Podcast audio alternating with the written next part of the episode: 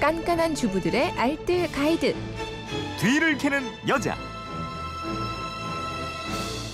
네, 기상천외한 살림 비법이 있습니다. 뒤를 캐는 여자 곽지연 리포터가 잠깐 자리를 비우게 돼서요. 최수연 리포터가 대신합니다. 어서 오세요. 네, 안녕하세요. 네, 휴대폰 뒷번호 3352님인데 아파트라서 집을 장기간 비울 경우에 화분에 물 주는 게 애매합니다. 햇볕도 너무 잘 들어와서 금방 말라 죽을 것 같기도 하고요. 장기간 집을 비울 때 화분에 물 어떻게 주는 게 좋을까요? 하셨는데 이거 좀 알려주세요. 네. 네. 그 초중고등학교 대부분 방학에 들어가면서 산으로 바다로 떠난 분들이 많으신데요.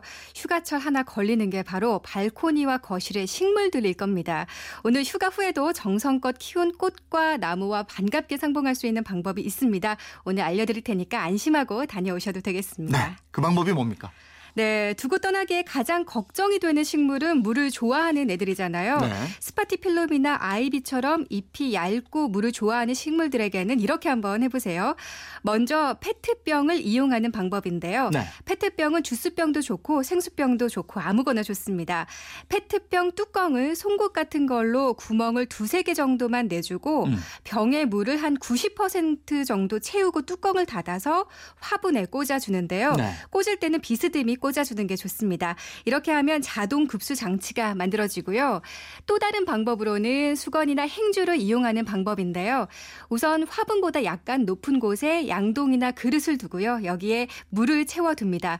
그리고선 수건을 적당한 길이로 자르고 자른 수건을 양동이와 화분 사이에 걸쳐두면 되는데요. 네. 그럼 이 수건이 심지 역할을 하게 되면서 양동이의 물이 화분 쪽으로 이동을 해 조금씩 물이 공급됩니다. 네. 아니면 수건을 대바늘 에 꿰어서 화분 아래 구멍에서 위로 통과시켜 꽂아두고 그리고 수건의 다른 끝쪽을 물통에 담가두면 되는데요.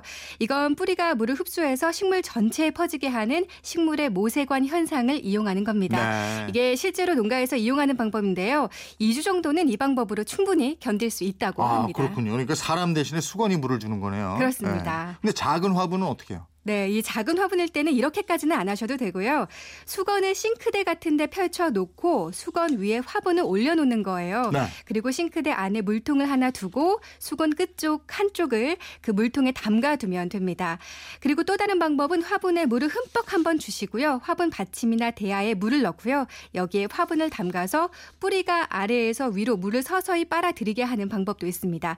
그리고 비교적 물을 좋아하지 않는 식물, 다육이나 선인장 등이라면 신문지에 물을 적셔서 욕조 바닥에 겹쳐서 깔고요. 그 위에 화분을 올려두는 것도 좋은 방법입니다. 네.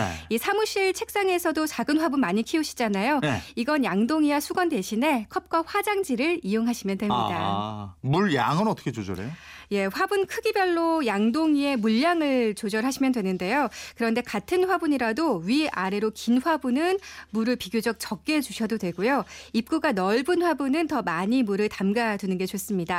그리고 통풍도 잘 해- 되게 해주는 게 좋은데요. 그런데 장기간 집을 비우면서 창문을 활짝 열고 갈 수는 없잖아요. 그렇죠. 예, 그러니까 발코니 바깥쪽 창문은 닫더라도 대신 거실과 통하는 안쪽 창문은 모두 열고 이방 같은 실내의 모든 문과 창문을 열어 두시고요.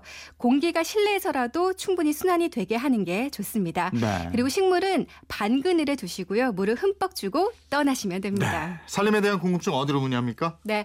그건 이렇습니다. 인터넷 게시판이나 MBC 미니 또 휴대폰 문자 샵 8001번으로 보내주시면 됩니다. 문자 보내실 때는 짧은 건 50원, 긴 건 100원의 이용료가 있습니다. 네, 알겠습니다. 지금까지 뒤를 캐는 여자 최수연 리포터였습니다. 고맙습니다. 네, 고맙습니다.